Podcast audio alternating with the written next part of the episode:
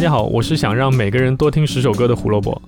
今天是二零二零年十一月三日，节目正式更新到今天已经快两个星期了，非常感谢大家的关注和支持。我们收到了很多听众的反馈和意见，我们会继续改进，也请持续关注我们的节目。好了，废话那么多，快点开始今天的胡说音乐历史吧。一九九五年十一月三日，宝丽金唱片发行陈慧娴录音室专辑《我不寂寞》，听清楚专辑名字哦，《我不寂寞》。你说一张专辑里面如果没有同名歌曲，很正常，对吧？不是每张专辑都会收录一首跟自己一模一样名字的歌在里面。比如我们说像 Guns N' Roses 的出道专辑《Appetite of Destruction》里面就没有任何一首歌叫《Appetite of Destruction》，这个我们都可以理解。但是陈慧娴的这张专辑叫《我不寂寞》，专辑的第一首歌叫《我寂寞》，这是什么鬼？你到底是寂寞还是不寂寞？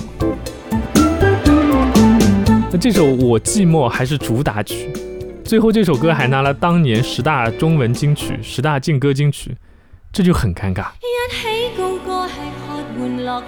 那就让我们听着这首来自陈慧娴专辑《我不寂寞》的《我寂寞》，哎，好绕口啊！来讲一讲这张专辑相关的故事吧。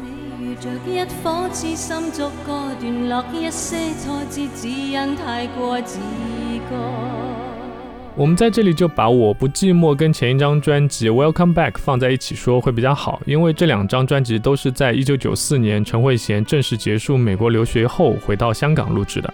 其实歌手充电这也很正常，但像陈慧娴这样在如日中天的时候彻底停止的人几乎不存在。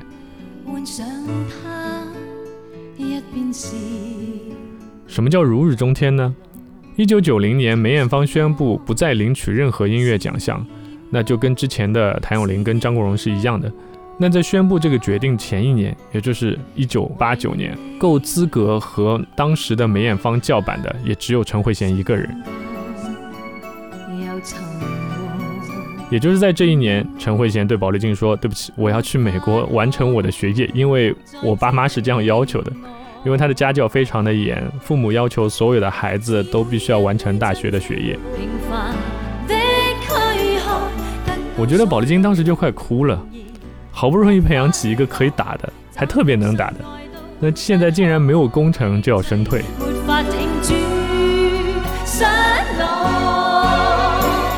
但唱片公司也不傻，没那么容易放过其实还是很爱唱歌的陈慧娴，所以在他留学美国的四年里。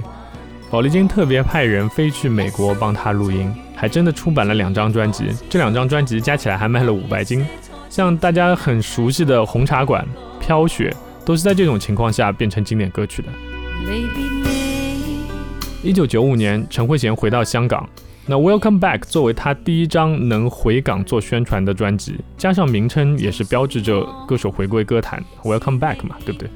歌迷们自然是卖力的喊 call，用我们现在的话来说的话，所以专辑销量达到了四百斤。但是好景不长，当回归的 buff 不再有效，加上九五年开始彻底一飞冲天的王菲，《我不寂寞》这张专辑的销量就比较差强人意了。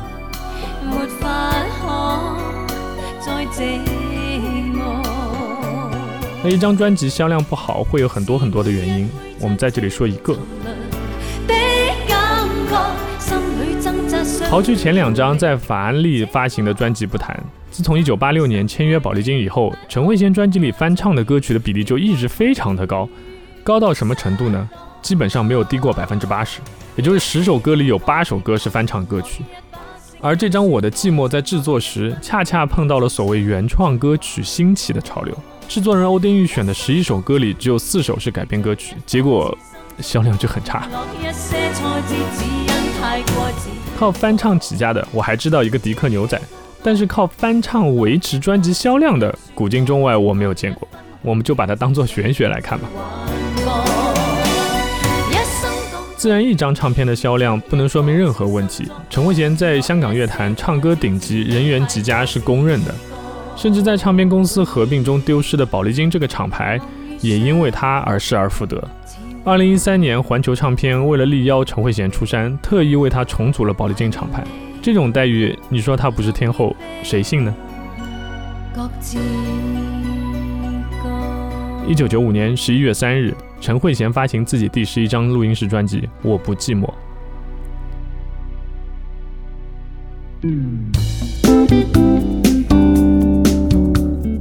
好了，今天的胡说音乐历史就讲到这边。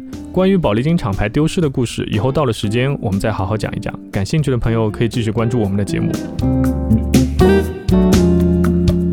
胡说音乐历史，音乐让每天更重要。我是胡萝卜，明天见，拜拜。